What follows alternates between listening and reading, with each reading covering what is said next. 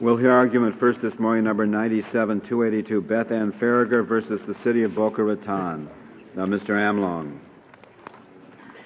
Mr. Chief Justice, and may it please the Court. This is an employment discrimination case in which there are two issues facing the Court. The first is whether the Court of Appeals applied too narrow a standard in the application of agency principles to supervisory liability under Title VII for sexual harassment. The second is whether the Court of Appeals erred in reversing the findings of the district court who had found constructive and actual knowledge by an agent of the, of the city, Robert Gordon, and had also imputed constructive knowledge to the city through the pervasiveness of the sexual harassment in this case. The relief that we ask. That, that isn't precisely the two questions in your petition, is it? No, Your Honor, it's phrased somewhat differently. So the second question in your petition you say is basically should the Court of Appeals have affirmed the district court? Based on the factors I set forth in the petition, Mr. Chief Justice, that there was a pervasiveness that could give rise to constructive knowledge, that should be viewed on a clearly erroneous standard, that there was notice to an intermediate agent, Mr. Gordon, and that there was no dissemination of the sexual harassment policy. Well, what, what do you mean by per- pervasiveness? I mean by pervasiveness, Mr. Chief Justice, that there were eight women who were sexually harassed by Mr. Terry and or Mr. Silverman over a period of four years. That's what the record evidence showed, and that's what the district court found. So pervasiveness means multiple victims then? Pervasiveness can have more than one meaning, but in this case, yes, it does, Your Honor.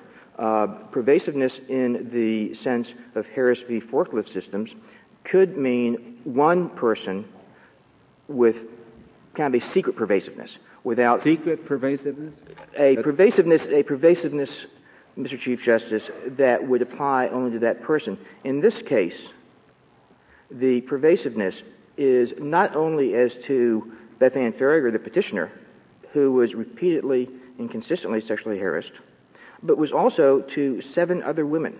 Now it is that pervasiveness your honor that i argue gives rise to constructive notice. It is that pervasiveness your honor that differs from the pervasiveness in harris i don't know how i mean constructive notice i i i I can't imagine how secret pervasiveness could ever could ever give rise to constructive notice. Nor can I. Okay. So you're saying that it was so obvious that the employer must have known about it? Either must have known about it or was engaged in willful ignorance about it, did not wish to know about it.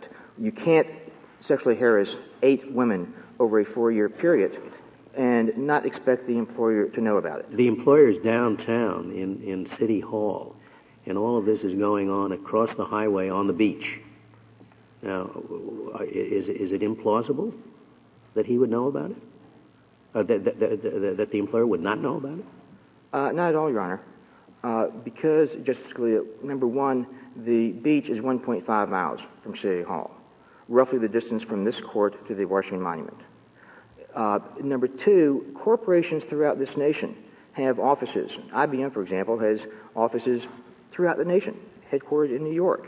You can't say that if there was sexual harassment going on in the IBM plant in Boca Raton, that IBM should not be responsible for it.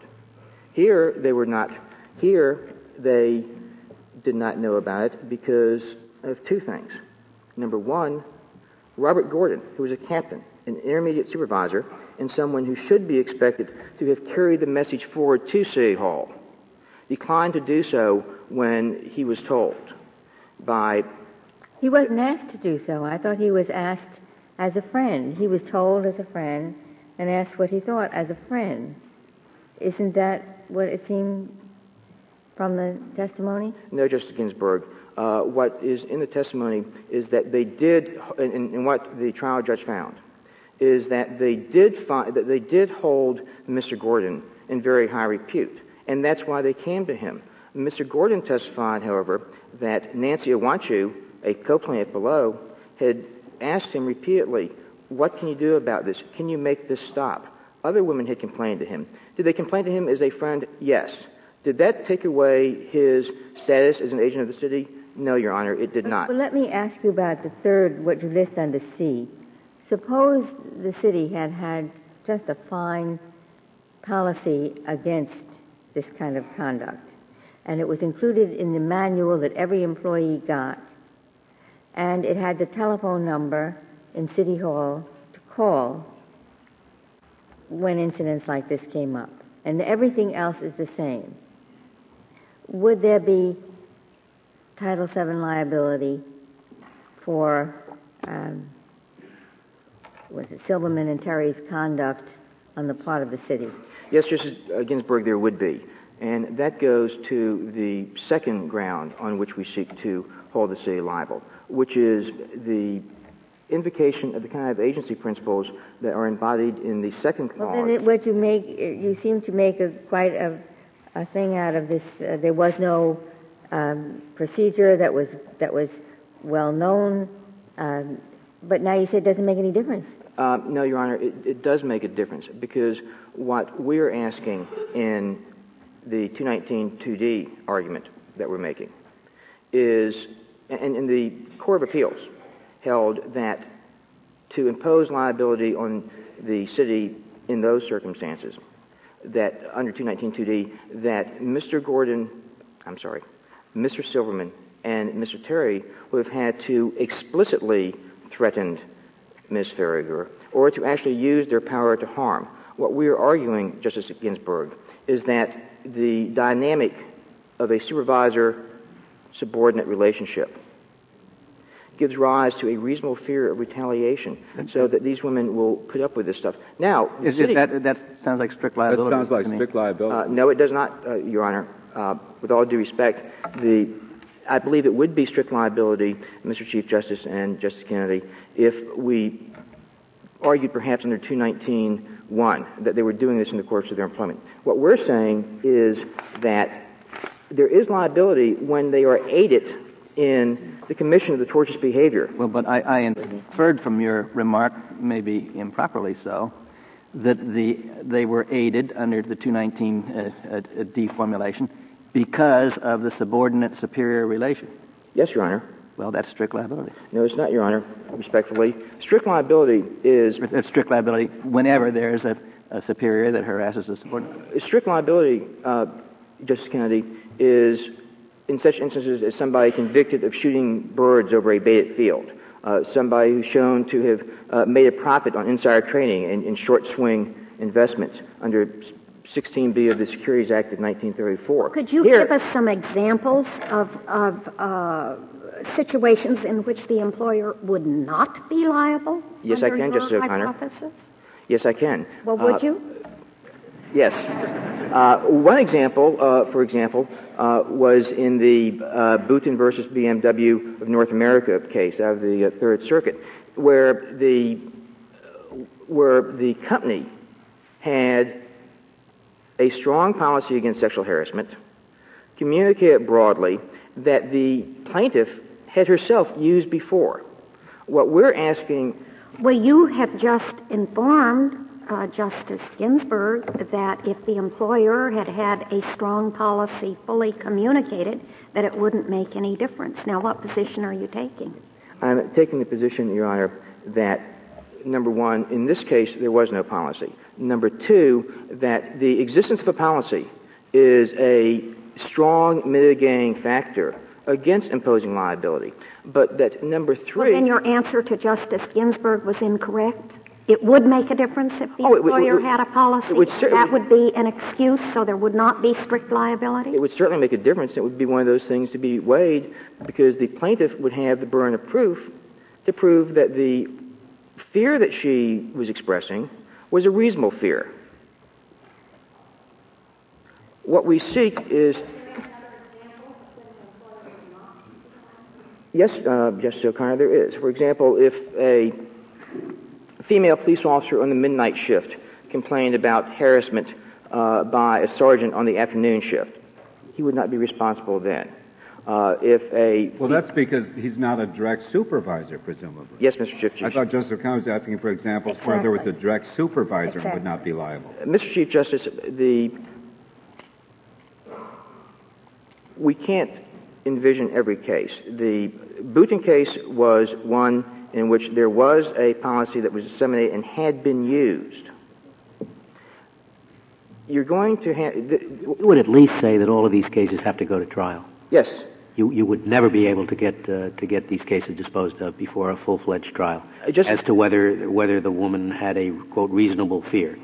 Justice Scalia, uh, I don't want to say never. I would say that it is unlikely that summary judgment would Well, be. when when would it be? If if the, all the woman has to do is say, "I had a reasonable fear," if it could be shown that her fear was unreasonable. But like negligence, the reasonability of her fear is something that likely is going to have to be weighed by the trier of fact. so the company could have the clearest policy, and and many other employees could have uh, could have used that policy to stop this kind of uh, uh, intimidation. Uh, but if uh, a particular woman has not used it, she could still have a trial on, on whether she was fearful enough that uh, that's an excuse. If she had not used it, and if she could explain why she did not use it, we ask only that an objectively reasonable fear be taken into account. Well, Not- incidentally, reasonable fear of what? Ridicule, retaliation, embarrassment? Because I, I assume some of those will always be present. Well, uh, in the cases, in the uh, uh, studies cited at, I believe, note 32 of our brief, uh, there is widespread fear amongst women of retaliation if they complain about sexual harassment. Okay, retaliation. Retaliation. That, that is to say, uh, demotion and further bad treatment, et, et, et cetera. Yes, Your Honor. It's just women, uh, and is No, this no, sexual harassment? I mean, do you know anybody who isn't who isn't afraid of of uh, you know criticizing his supervisor, Precisely not, Your jumping Honor. Jumping over the chain of command and criti- Nobody's not afraid do, of that, is he? I do not, Your Honor. And there, and that's why there is a reasonable fear in the workplace for complaining and about that's it. why, that's why there's absolute liability. Yeah, there's always going to be reasonable fear, and therefore there's always going to be absolute liability. Uh, no, Justice Souter, there's not always going to be reasonable fear because there is going to be reasonable fear at the summary judgment stage. I'm not suggesting that these cases are going to be disposed of on summary judgment. I think there's plenty of time, however, that the juries will say, this is nonsense. But this let's woman, go back to what you uh, conceded, at least I thought. There's a very clear policy. It has been used successfully, the Third Circuit case. So that could go to summary judgment or not. that case did not go to summary judgment. Uh, I think that comes closer to it. Yeah, but you said I think- you I think said it's a- it could be mitigating, and it, I, I'm sort of uh, fuzzy about. You give on the one hand, you give have a clear policy, great prominence, but then it kind of drifts off into the wind. Well, Justice uh, Ginsburg, it's going to depend on the, the factors of the workplace. Is the policy enforced? How much power I does... gave- gave you an, an example of a policy that's included in the manual. Let's have it posted on the guardhouse door. Everyone knows about it, and there's a number in big letters to call. And I asked you, and everything else is the- same. These supervisors are just as gross. Would there be a Title VII claim against the employer? If the employee could demonstrate that notwithstanding the policy, that she had a reasonable fear of retaliation if she came forward, this would depend Is this on... an objective fear or subjective? No, an, an objectively reasonable fear. I would want to point out to the trier of fact the degree of control that the employer, that the supervisor exercised over the workplace. I would want to point out the uh, other kind of rules they have there. Is he allowed to hire and fire at whim? Uh, I would want to point out his history in dealing with employees. I would want to deal with uh, whether he whether he has the reputation as a bully. Uh, what we're saying is that if the supervisor is allowed to get away with this behavior, that that gives rise to a reasonable fear, Justice Ginsburg. If I may reserve the rest of my time for rebuttal. Very well, Mr. Amlong. Thank you, Chief Justice. Mr. Gornstein, we'll hear from you.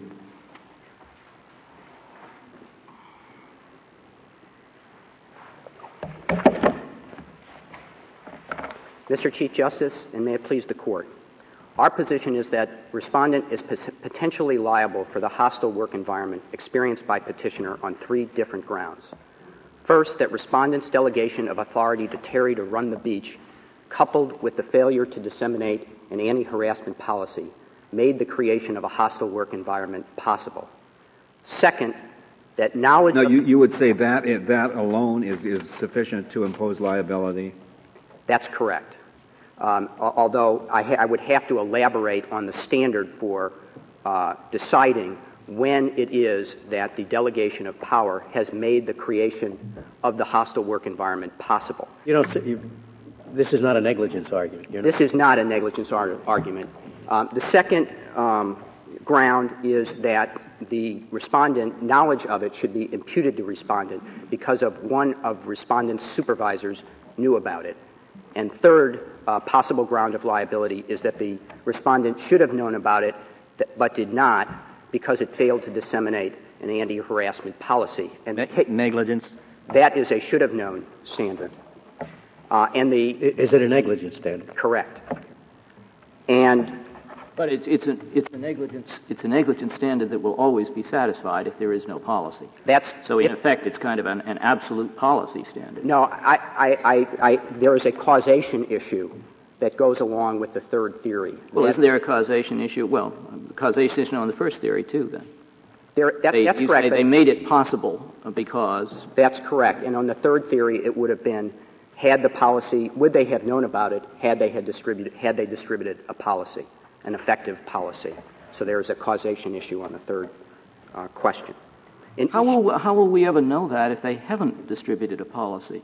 Because we'll, we'll never know how the, the, the, the, policy contrary to fact would have worked. So yeah. won't, won't the effect of your third prong always be liability when there's no policy? Justice Souter, there, is, there will be uncertainty in, in many cases. Uh, and then the question will be who bears the risk of uncertainty in that situation. And who's it going to be? Well, I think a, a, a, fair argument could be made that the employer of that situation, uh, in that situation, should bear, bear the risk well, of if uncertainty. That's, if that's the case, and, and, and what we're uncertain about is how a policy that was never promulgated would have worked in fact, then the practical effect of the third prong is always to make the, the employer liable well, if there's no policy. If, if, if the, unless the employer can make that showing, or you reject yeah, but the how view. could he ever do it?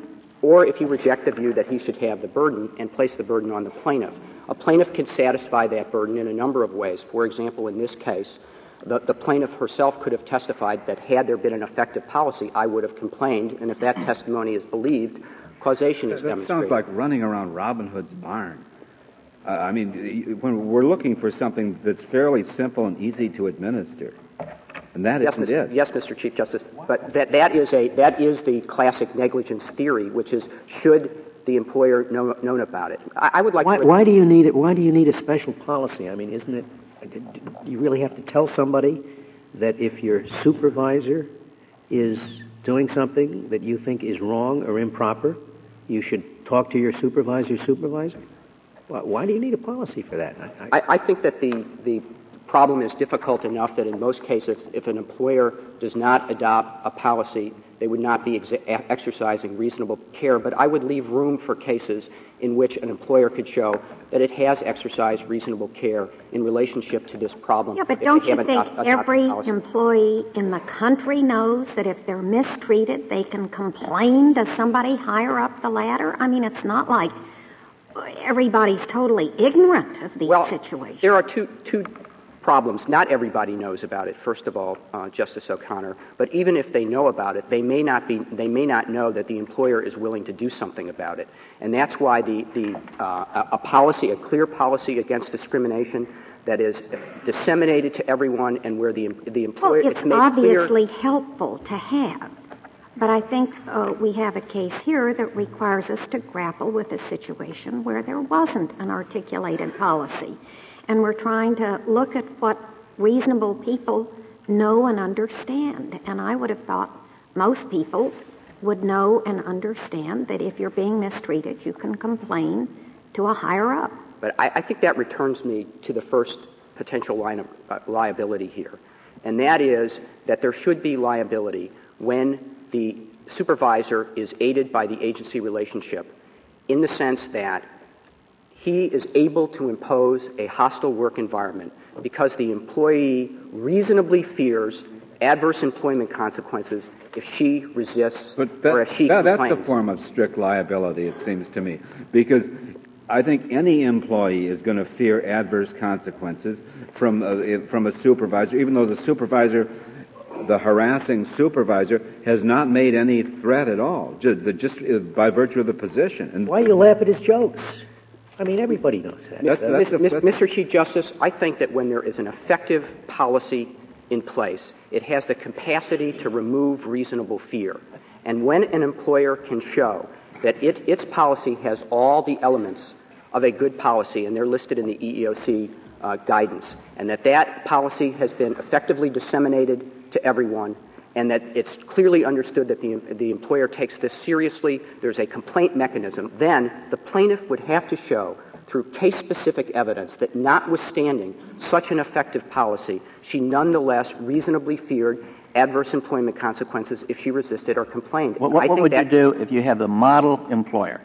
He does everything that they can, but he, there is one bad apple, uh, a supervisor, and he offers a quid pro quo uh, prom- promotion in exchange for sexual favors, etc. Uh, is that a completely different case, or is it governed by this same rule? That, that is a different case, uh, Justice, uh, Justice Kennedy.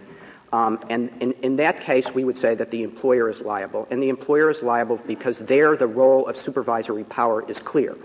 And the employer is liable in that situation. Now, the reason the employer is liable there is the same reason that an employer is liable when a supervisor fires a black employee because he has a personal aversion to blacks in the workplace notwithstanding anything that the employer might have done to prevent that from happening. And that's, that is because, in that case, it's still the case that the discrimination was made possible by the delegation of power from the employer to the supervisor. the woman uh, is, not fi- is not fired because, because she, uh, she yields to the, uh, to the harassment? We, provides if the sexual favor if request. If it's an explicit request, right. Uh, if it's an explicit threat of adverse employment consequences, right. again, we would say that the employer is liable in that situation. I, there's an I invocation that, of power. Why is that? I, that? that? seems to me very strange. I mean, so all, it would make all the difference in this case. Let's assume, let's assume that, uh, that, that, that there would otherwise be liability on the basis of employer negligence only. Let's assume we were to adopt that rule. Yes. Uh, you say, however, that if in this case one of the lifeguards had said, you know, unless you let me continue to abuse you in this fashion, I'm going to assign you to that uh, tower, that life tower, uh, uh, life-saving tower that doesn't have a screen on it. Yes, we are. We are now. We are getting to that. That would be quid pro quo. That, that's correct, guess, right? and, and suddenly everything would transform, even though the employer knows nothing about it. All you have to allege is that he said he was going to send me to this other tower, and suddenly it becomes a totally different case. It does, and that's because in that case, the invocation of power is clear. And that, I, I, might add that this is the case the court is essentially is going to have next sitting. So I'm not sure I want to spend that much time on it. That is what is at issue in Ellerth. Uh, for, for the court next sitting. well, sitting. maybe because but, it's a little difficult to see where the line is between that kind of case and this kind of case. It means one thing to go off to the tower without any windows. It's an, is it so different to be subjected to this kind of leering and groping and foul mouth well, every the, day? The question is, has the, that harassment been made possible by the delegation of power from the employer to the supervisor? And the line we draw is between those cases in which supervisory power makes it possible and those cases in which the supervisor is simply taking advantage of proximity in the same way that a coworker would. And the reason that we, uh, we hold employer liable in those situations is, is twofold. It serves two important Title VII purposes. First, it provides a greater incentive for employers to root out discrimination from their workplaces. And second, it provides compensation to an innocent well, employee. In, in situations where the harassment is carried out by the supervisor, but there is no retaliation suggested or in fact imposed by the supervisor. He just does these gross things, but otherwise the, the employment relationship stays the same. Uh, why do you say the employer has aided the supervisor in doing it? Why isn't it closer to the co-employee harassment? Because by the delegation of power itself and by the absence of an effective policy providing the person a way around there, will, there can be a reasonable fear that adverse employment consequences will be imposed. Thank you, Mr. Gornstein. Mr. Rossetto, we'll hear from you.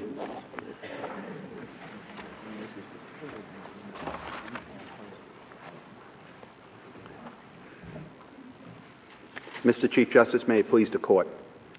Hostile environment sexual harassment is seldom within the scope of employment.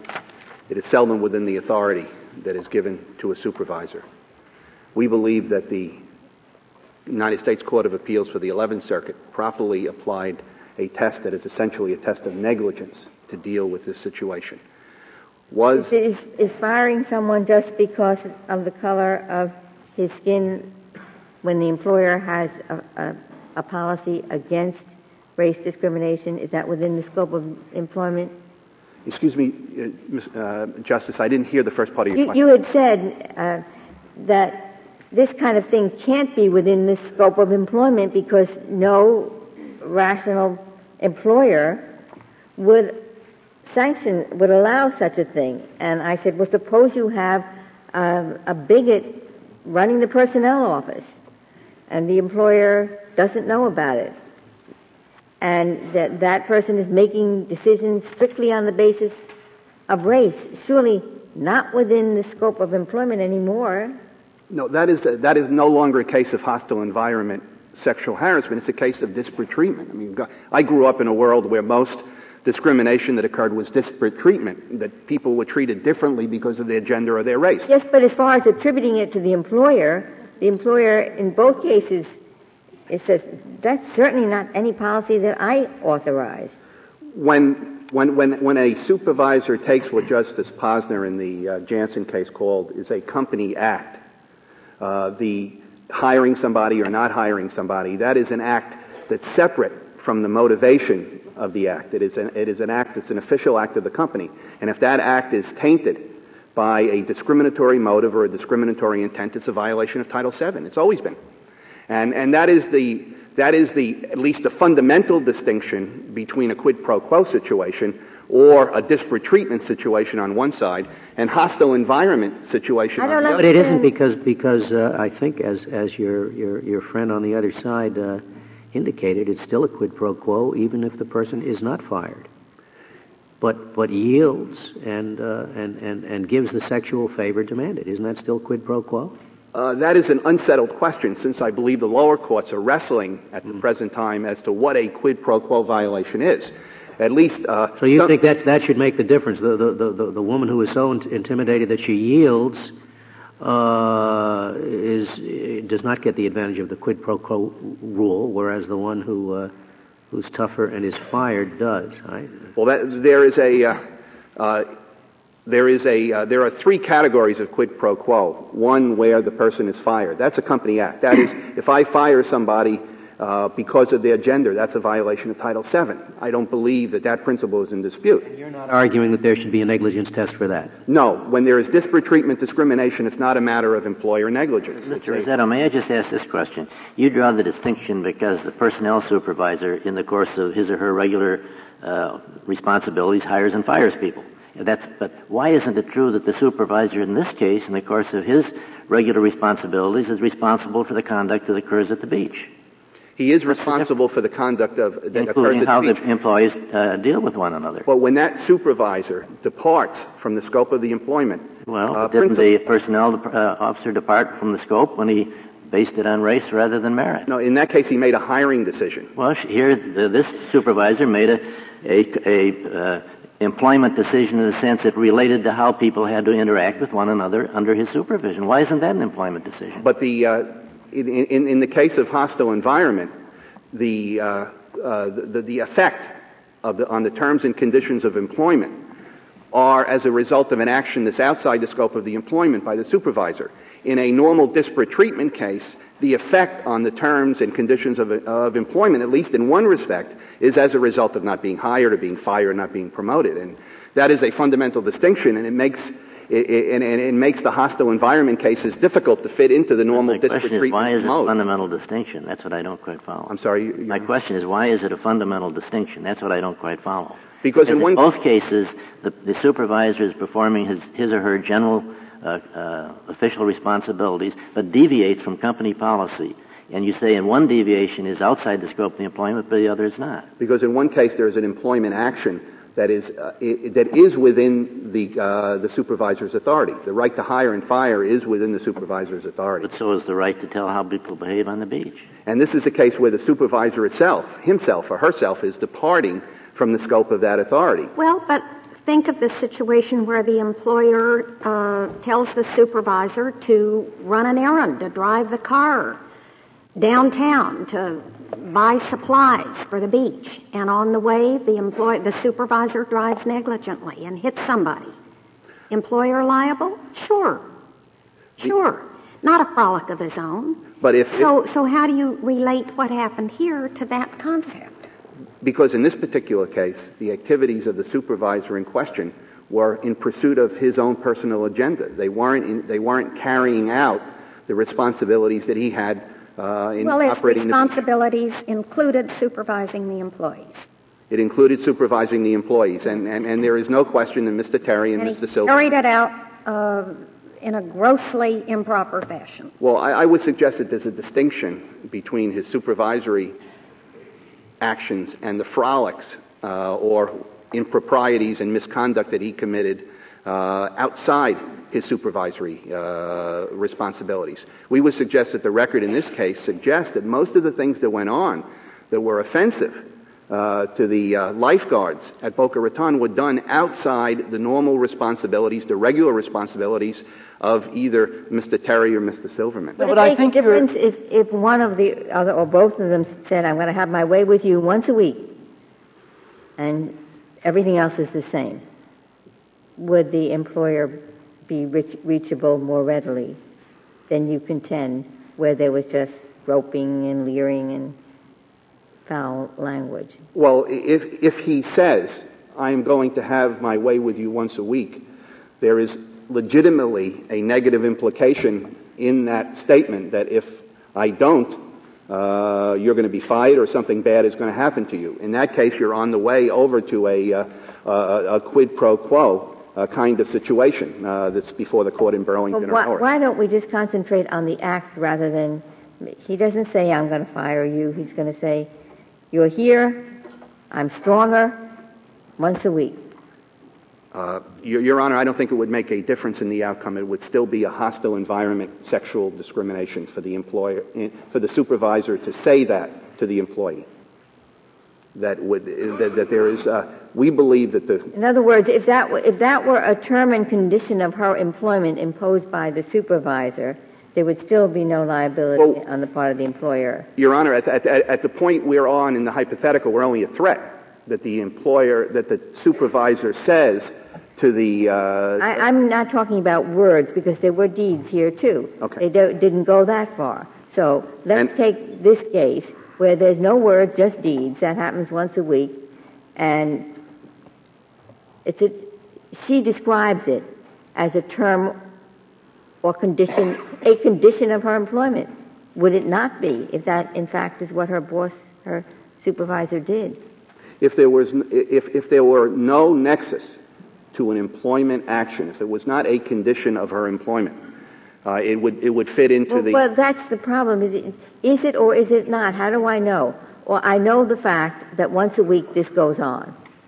Well, we know in this case that, that, that there was no evidence in the record that the activities that these folk, that Silverman and Terry in, uh, engaged in was anything more than gratuitous. Well, I'm just trying to find out as far as the employer's liability is concerned, which is the issue before us, whether these are differences in degrees or difference in kind, whether it makes any difference. Well, the degree of grossness or the degree of coarseness or whether it's verbal or, or, or physical ought not to make an operative difference in the outcome. In either event, the, the Title VII works best when a regime of communication is, is created where employees that are the subject of either criminal activity or improper activity or well, misconduct. Well, I'm, I'm, not so sure. In the case of very gross uh, uh, mis- misconduct of the kind in the, in the hypothetical, in one sense, uh, the employee is almost has less fear because she knows the employer will stop that. It's these, it's these uh, less offensive but still gross and vulgar uh, situations where she is, is really concerned that the, the employer might uh, brush her off or, or not, not care, not act. Well, in, in this particular case, uh, and it's, it's difficult to extrapolate from an anecdote, as soon as Ms. Ewanchew wrote the, wrote the letter, something happened, an investigation took place, and, and disciplinary action was taken. Uh, but as I am not offering that as, as the paradigm example, what I am offering is, is an argument from policy that suggests that from an employer's perspective, trying to find out the sexual harassment of the subtle variety that you hypothesize is going on in the workplace is nearly impossible. A lot of, if you're reading the record in this case. But what is subtle about the behavior that's described here? Well, to the extent that you're in a room and, and, and someone grabs a part of your anatomy and, and, and, and does so secretly, it is difficult for an outsider. But there uh, was nothing here, as far as I can tell, that was secret. Well, there were speech, right? There, there were there's a, there's a variety of, of anecdotes. Some of which, uh, for example, a number of the lifeguards, female lifeguards, testified that they weren't aware that conduct vis-a-vis other lifeguards was even going on, which goes to the obviousness of the uh, uh, of, of, a lot of the activity. Some of the verbal activity was relatively public among the lifeguards. Is that the nub of your argument that it is that it is more difficult for the employer to to become aware of this kind of harassment than it is for the employer to become aware of racially discriminatory hiring? Is that the nub of it? Is that why uh, you, you, would, uh, you would call for different uh, treatment of employer liability in those two cases? That's part of it, Justice Souter. What's I think the other, what's the other part of it is that when the employer takes an employment action, hiring somebody or not hiring somebody in a discriminatory fashion, the person taking that ultimate action is acting within the scope of his or her. No, but that's just a matter of definition. I mean, what you're saying is the person uh, in your example who, who fires or hires for a racially discriminatory purpose is exercising a power uh, that the employer has, has given him. But you could just as well define it by saying, no, the employer has simply given an authority to hire and fire for legitimate reasons.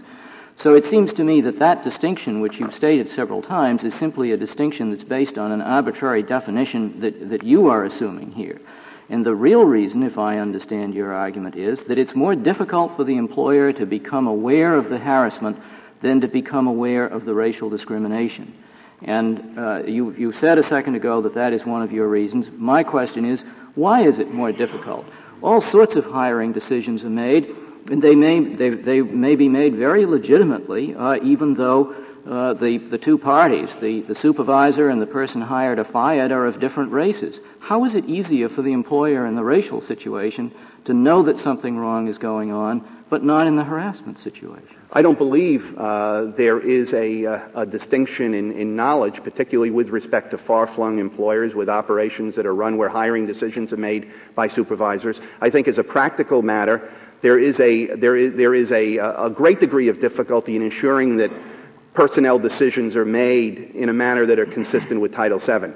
However, in, uh, in, in, the case of, of, of an employer uh, making that decision uh, with somebody acting within the scope of, of, of its employment, I don't believe that an employer can define away its Title VII responsibilities by saying, Joe, you can hire and these people, but I don't want you to discriminate against Title VII. And remember, your job only entails hiring within uh, the, the, confines of Title VII. In that situation, the law of agency is clear. Why is the situation any different when we get to sex harassment? Because in this particular case, the activity that was engaged in by the individual supervisors had nothing to do with the exercise of their supervisory authority. No, but you're saying your, your, your, your response to my definitional objection uh, was, in effect, uh, it's, it's, it's, it's easier to define uh, with reference to the prohibited act in the one case than in the other.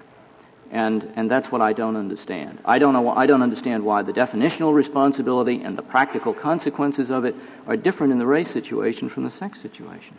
Well, I think if you, under the historic law of agency, there is a, a premise, and the premise is that supervisors can act outside the scope of their employment and when they do, they're on their own. Justice Han had a bosun's case where a drunken bosun beat up a, uh, a sailor. In the question, okay, and that's true with respect to improper racial considerations. It's true with respect to improper sex considerations. What's the difference? Well, the difference is that in, in, in the case when the supervisor departs from the scope of employment, he's acting on his own. Well, and if if uh, if IBM or refuses to hire a woman and thereby violates the prohibition against discrimination based on sex, you don't need vicarious liability on the part of a supervisor or the part of the hiring manager. She tried to get on IBM's payroll and did not succeed. So it seems to me you're not talking about vicarious liability there at all. You're talking about liability on the part of the employer directly. Yes, because but the, in, in every case of a corporation, the employer is acting through individuals, and the act of the individual is the act of the corporation, unless the, the, the, supervisor departs from the scope of his employment. If Mr. Terry decided that he was going to begin to steal from the uh, from the from the women lifeguards on on the, because they were women, and uh, so disparate treat, disparate action with respect to uh, on the basis of sex with respect to the women lifeguards, and he does this stealing. The question is, is he within the scope of his employment? Should the employer be automatically liable to the women lifeguards for the theft? Now you get back to the question. Suppose, yeah. suppose I, I'm a hiring officer for a company and I hire somebody because he's my son-in-law. Am I've I acting, those cases, Your Honor. Am, am, I am I acting in the scope of my employment? It depends whether or not uh, the the, a, the, court will find that that's part of a pattern of, of not engage in equal equal employment no, no, no. hiring decisions. Apart from whether there, there's no discrimination, okay, there's no, no Title VII involved. I'm clearly not acting in the scope of my employment if the only reason I hire the person is because he's my son-in-law. Well, the, if, if you assume he's, he's incompetent, yeah, but he's making hiring decisions. Uh, I know. I don't care whether he's qualified. He's my son-in-law. I'm. I, I mean, the, what's family for, right? The act, precisely. the act of hiring is within the scope of his employment.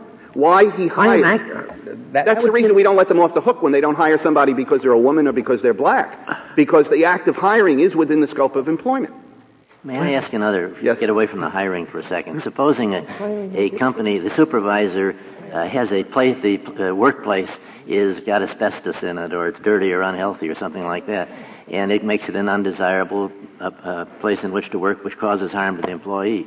Should there be a different standard of uh, liability on the on the principle there than in, in this particular work environment? Uh, well, in that situation? particular case, there are uh, vicarious liability ca- can flow to the employer why, by virtue of the condition itself, because it's a dangerous condition is one of the historic exceptions uh, to that, that creates vicarious liability. The court had a case 20 years ago involving feces in a, in a food warehouse and found right. vicarious derivative liability to the, uh, to the president of the company who knew nothing about it.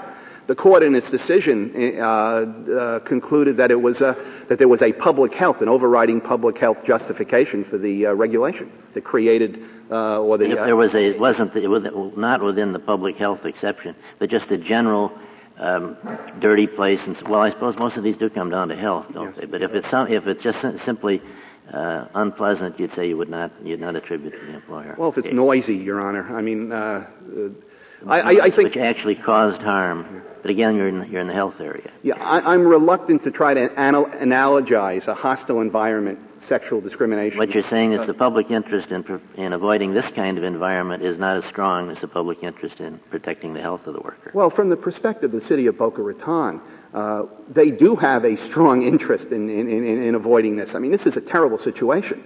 Uh, the, the, the, the, conduct of these supervisors. Sure, but why is the interest different here from the interest in the race situation or the interest in the health situation? Why is it lesser? That's because I think that's what you're, at the moment, I think that's what you're telling us we should find, and what are the reasons for finding it? Well, hostile environment because of race is a uh, is, is, is, is I, I, would analogize it to this situation, and, and I think the same negligence. So the standards ought to be the same. It, it, yeah, in a parallel situation. If if if these th- if the things then, that happened to these lifeguards happened because they were black or because they were you know. Then why don't you lose? We don't. I'm, Your Honor, I'm suggesting that that, that that that there is at least the lower court decisions do not draw a distinction between a hostile environment situation involving race and one involving sex. All right. Why is the why is the necessity different between a hostile environment situation in sex and a hiring firing decision on race? Because in a hiring firing decision because of race, there's a company action made for which the company is responsible. Yeah, but why? why? Why do I'm you sorry, say I, it's I, not vicarious liability in the one case, but it is vicarious liability in the other case? The president of IBM does not know when the personnel manager in Pasadena, California discriminates on the basis of race any more than he knows uh, that a, an, a, supervisor is creating or tolerating a hostile environment based on sex. Doesn't know in either case. Why is the treatment different? I'm embarrassed to give you the same answer that I, I, gave you before, Your Honor. I apologize for this. But in, in, in, in, in one case, there is a corporate action being taken within the scope of the employment, not hiring, okay. promoting. And, and May I be sure I understood your answer to the comparative, two different kinds of hostile environment. One caused by the, the kind of situation we have here, and the other caused by a supervisor who doesn't like uh, African Americans and he puts them all in the corner. Do you say the same standard of, of, of agency uh, liability would apply to both of those cases? Yes, that would be the position that negligence, uh, the, the employer, in, in a case where the supervisor is not exercising responsibility, and, and, your hypothetical yes. is slightly off, but assuming that it, it, was not within the scope of employment, uh, and, and, well, not... the company has, has, a policy in both cases against sexual harassment on the one kind and against treating uh, blacks differently than whites. But the supervisor happens to be a member of the Ku Klux Klan in one case, and he happens to be the lifeguard in this case. Are they, are they parallel in terms of agency pr- principle? They should be, but if in both cases the employer assigns, makes adverse assignments or, or, or well, inconvenient the supervisor does it. The people in City Hall don't know about it in but, either case. But the act of making assignments down in the beach was in the scope of Terry's employment. And if well, Terry same true of my it's same true of my my black-white case too. They would be parallel. They would they, they would, would be they parallel. would be parallel. And there'd be and there would not be liability in the in the racial discrimination context unless there's actual knowledge. For a gratuitous comment made by a supervisor. No, no, that's a gratuitous comment. A steady everyday policy of making the black secretary sit off in a dark corner. Well, then now you, that, that's. I think in the case of the lifeguard and in the case of the, uh, of, of, the secretary, right. race and sex, you would have the same outcome. The employer would be liable in both cases because oh, but you say liable in both cases, but you're saying in this case your client is not liable. Because the distinction is when I make assignments on a discriminatory basis, I'm liable. When I make gratuitous comments and, and, and do gross things and make coarse comments to an employee, I am not acting within the scope of, of, of my employment. And, and that is the fundamental well, distinction. So you'd say, in my case, if, if the hostile environment for the black secretary was partly the assignment, but consisted mostly of racial epithets and the like, then it would be the same case. Then it would be the same case. Okay. Can, can you say, what, what harm do you do to the fabric of the law? And I'm not saying you don't. But what harm do you do if you say the, uh, the, the policing of the environment – the policing of the work environment for a high level supervisor is precisely analogous to hiring and firing in respect to a hirer. And if you do the hiring wrong, even for personal motives, the company's liable because the hiring firing decision is the company. And if you do the policing of the environment wrong, uh, the company is liable because the policing of the environment is a company responsibility. I think that's what Justice Stevens and everybody's been trying to get at, I think. And, and you're saying, well, that would be somewhat novel, but there is an analogy, I take it, in the uh, uh, asbestos area. And is there other uh, harm that would be occurring? If, if I mean, is, would the law be hurt? Is that very novel? Is it uh, uh, contrary to other you, you see we, we believe the objectives of Title VII would be hurt. Uh, to the that's because of your policy argument. That's because think, in my, my, the reaction that I wanted to ask you about that is is that, in other words, the difficulty of the employer finding out. Is that a problem with the liability assessment, or is it a problem with the substantive standard? Well, that is, if you have a tough substantive standard, you risk, let's say, creating too much tension in the workplace if you have too relaxed a standard, you risk injuring women or minorities in the workplace. It's very hard to get the right standard. But is the policy problem that you're worried about related to the standard or is it related to this problem of liability? That's my whole question. I, I, think it's related to the problem of liability as a practical matter. And, and, and, and to speak somewhat cynically for a moment, if, if, if the law was such that if whatever the, the standard is, the, an employer supervisor violated the standard, there was automatic liability. If I'm an employee in the workplace and a gross comment is made to me, but I'm, you know, I can live with it. But all of a sudden one day it dawns on me, hey, there may be some money here.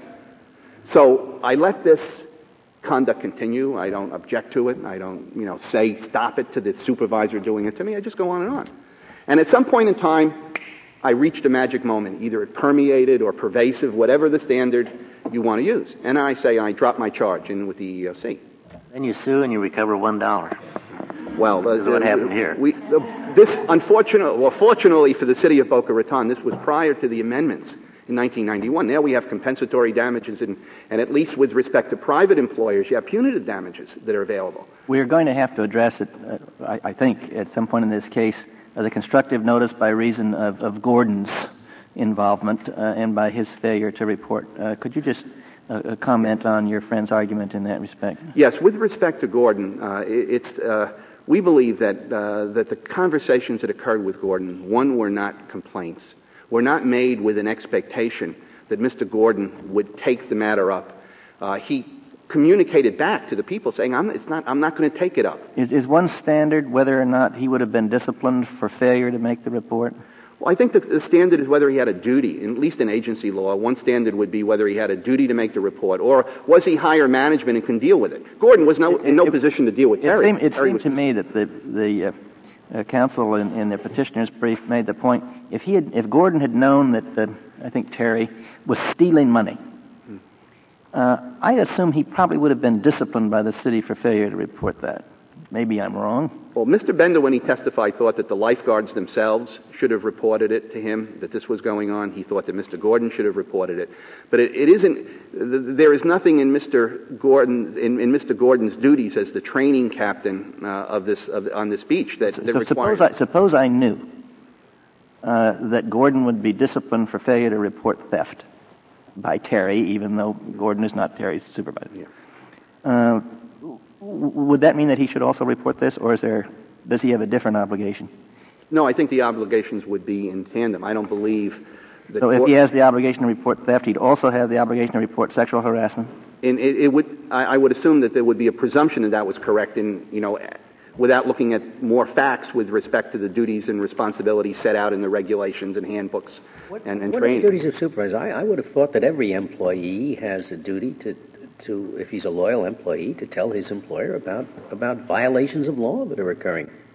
Well, there's an expectation and a hope, and I think that was evident in Mr. Bender's testimony, but I don't know that there is a duty, a legal duty, uh, that is, that is punishable in some way for failing to make that kind of report. I mean, uh, particularly. Well, Mr. Ben, didn't Mr. Bender, uh, wasn't he the witness who admitted that Gordon had an obligation to report this? Yeah, he said in the same sense, he said he also thought the lifeguards had an obligation to report it too. And I, so I think Mr. Bender was speaking optimistically as a manager speaks about what you would hope uh, that your employees would do. In, Mr. Rissetto, what uh, difference does it make, in your view, legally, whether the employer has a clear policy about sexual harassment and where to complain and so on, or the lack thereof? How does that fit in? Okay. I, I, think it is relevant to the question of negligence. I think it's important to note that we're back in 1985 with these cases, and the country's sensitivity about these matters. Well, today, if an employer has such a policy, then then is the employer protected or not? I, no, I don't believe the employer is protected. I think the the question in all cases is whether he knew or should have known. Uh, and if, if he didn't know, was the employer playing an ostrich like? That's a question of proof uh, that would be presented under a negligent standard. In this particular case, Ms. Faragher in 1990, after she had decided to go to law school, had the policy. Thank you, Your Honor. No Thank you, Mr. Rissetto. Mr. Amlong, you have four minutes remaining. Thank you, Your Honor. Justice uh, O'Connor, the the, need for a policy, even back in 1985, is, is exemplified by the knowledge by that time of sexual harassment in the workplace. The EEOC's policy requiring employers to do something had been on the books since 1980. There was widespread knowledge about it. The, the movie, 9 to 5, uh, people knew sexual harassment was going on. And the, pro- and they, the problem with the Court of Appeals approach is that it discourages persons to come forward and, I'm sorry, it discourages employers from having the kind of policy that will bring these reports to their attention. As Judge Tjoflat noted in dissent, this rewards ostrich-like behavior. It's hear no evil, see no evil, pay no lawsuit. But your position was even if there was a policy, it would make no difference. There'd still be a trial. Justice Ginsburg, my position is that if there was a policy, it would not make an automatic difference. That, but it would be a factor to be considered. Now, they had a policy. They just didn't tell anybody about it. And in fact, the policy said on the issue of whether or not Mr. Gordon had an obligation to uh, to report, the policy, which is found at page uh, 267 of the Joint Appendix, says in pertinent part, uh, speaking about the EEOC guidelines, under the guidelines, an employer is responsible for the actions of its supervisory employees or agents, and in some cases for the acts of others when the employer or a supervisory employee knows of or should have known the behavior. Now, Mr. Gordon knew of the behavior. He had actual knowledge. He did not report it. The behavior of which he knew, Justice Souter, was of just like discrimination against African Americans. It is, this is not somebody asking for a date. This is two supervisors, for whatever purpose, engaging in the crudest treatment possible of these two women. Is not merely a frolic. It is the same kind of behavior that were it to have been directed to an African American, were he to have been called these epithets, and were he to have been battered repeatedly, there would be no question that this was discrimination. Well, your brother, your brother says there would be no liability there. He, I mean, he's drawing the distinction, if I understand it, between the hiring firing distinction, because supervisors at least are authorized to hire and fire, and the discrimination uh, or the harassment situation in which they are not authorized to harass. And he says uh, a, a, definition of what is or is not within the scope of employment is, is, is, is, subject to a legitimate distinction is between those two cases. What, what do you think of that distinction? Just, sir, there's no principal distinction between that kind of discrimination and this kind of discrimination. Well, what about the claim that it's harder to find out, it's harder for the upper level uh, uh, uh, employees, the management, to find out about hostile environments than it is for them to find out about discriminatory hiring, firing. It's especially hard to find out if there's no policy and if Robert Gordon does not report it up. All right, number that's one. A different, that's a different uh, argument. Uh, the, uh, it is, I do not expect that a Klansman personnel manager is going to announce, Mr. Smith, I'm not hiring you because you're black. So it is, uh, it is not that much harder for them to find out. What we have here is we have Terry and Silverman, through their acts, altering the terms and conditions of the employment. Thank you. Thank you, Mr. Amlong. The case is submitted.